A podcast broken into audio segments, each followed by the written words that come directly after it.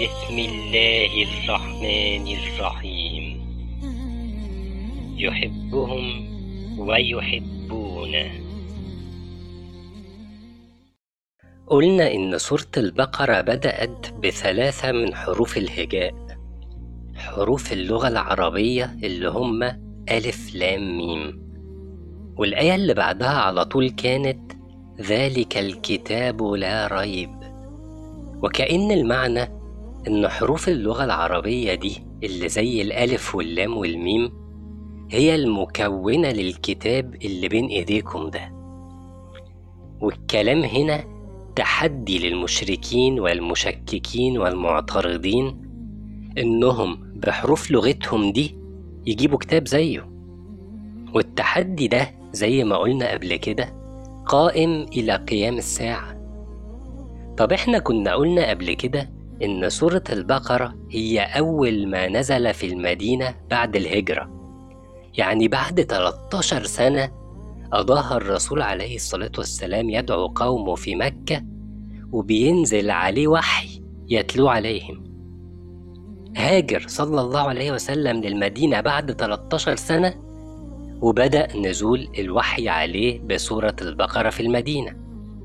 يعني كان لسه فاضل في حياته صلى الله عليه وسلم عشر سنين.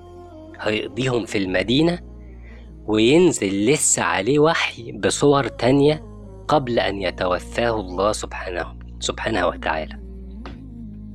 يبقى إزاي في تاني آية كده من أول سورة نزلت في المدينة ربك سبحانه وتعالى يقول ذلك الكتاب في إشارة للقرآن كله. مش بقول لك التحدي قائم لحد قيام الساعة.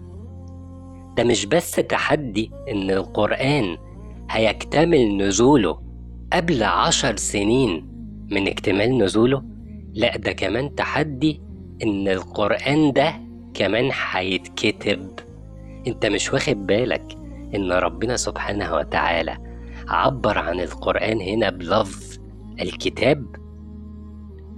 يعني المكتوب فالمعنى إن القرآن كله هيكتمل نزوله وهتكتمل كتابته سبحان الله بل إن تسمية القرآن في الآية دي بالكتاب فيه إشارة وأمر إلى إنه لازم يتكتب علشان يحفظ بأمر الله. يبقى النبي عليه الصلاة والسلام وكتبة القرآن والصحابة رضي الله عنهم وأرضاهم ياخدوا بالأسباب ويكتبوا القرآن سورة سورة وآية آية وكلمة كلمة وحرف حرف.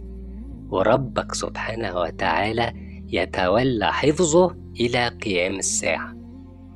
لا ده مش بس ربنا سبحانه وتعالى تحدى المشركين والمشككين. بقرآن نزل من حروف كلامهم وتحداهم باكتمال نزوله وباكتمال كتابته.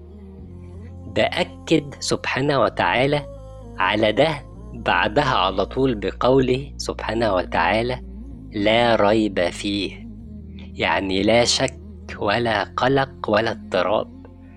يعني الأمر محسوم حسم قاطع لا هيقدر المشركين يألفوا زيه ولا هيقدروا يمنعوا اكتمال نزول وحيه بقتل النبي عليه الصلاة والسلام مثلا زي ما تم قتل أنبياء سابقين. ولا حتى هيقدروا يمنعوا اكتمال كتابته. سبحانك يا رب. وللحديث بإذن الله بقية. فاللهم لك الحمد على نعمة الإسلام وكفى بها نعمة. رب اغفر وارحم وأنت خير الراحمين.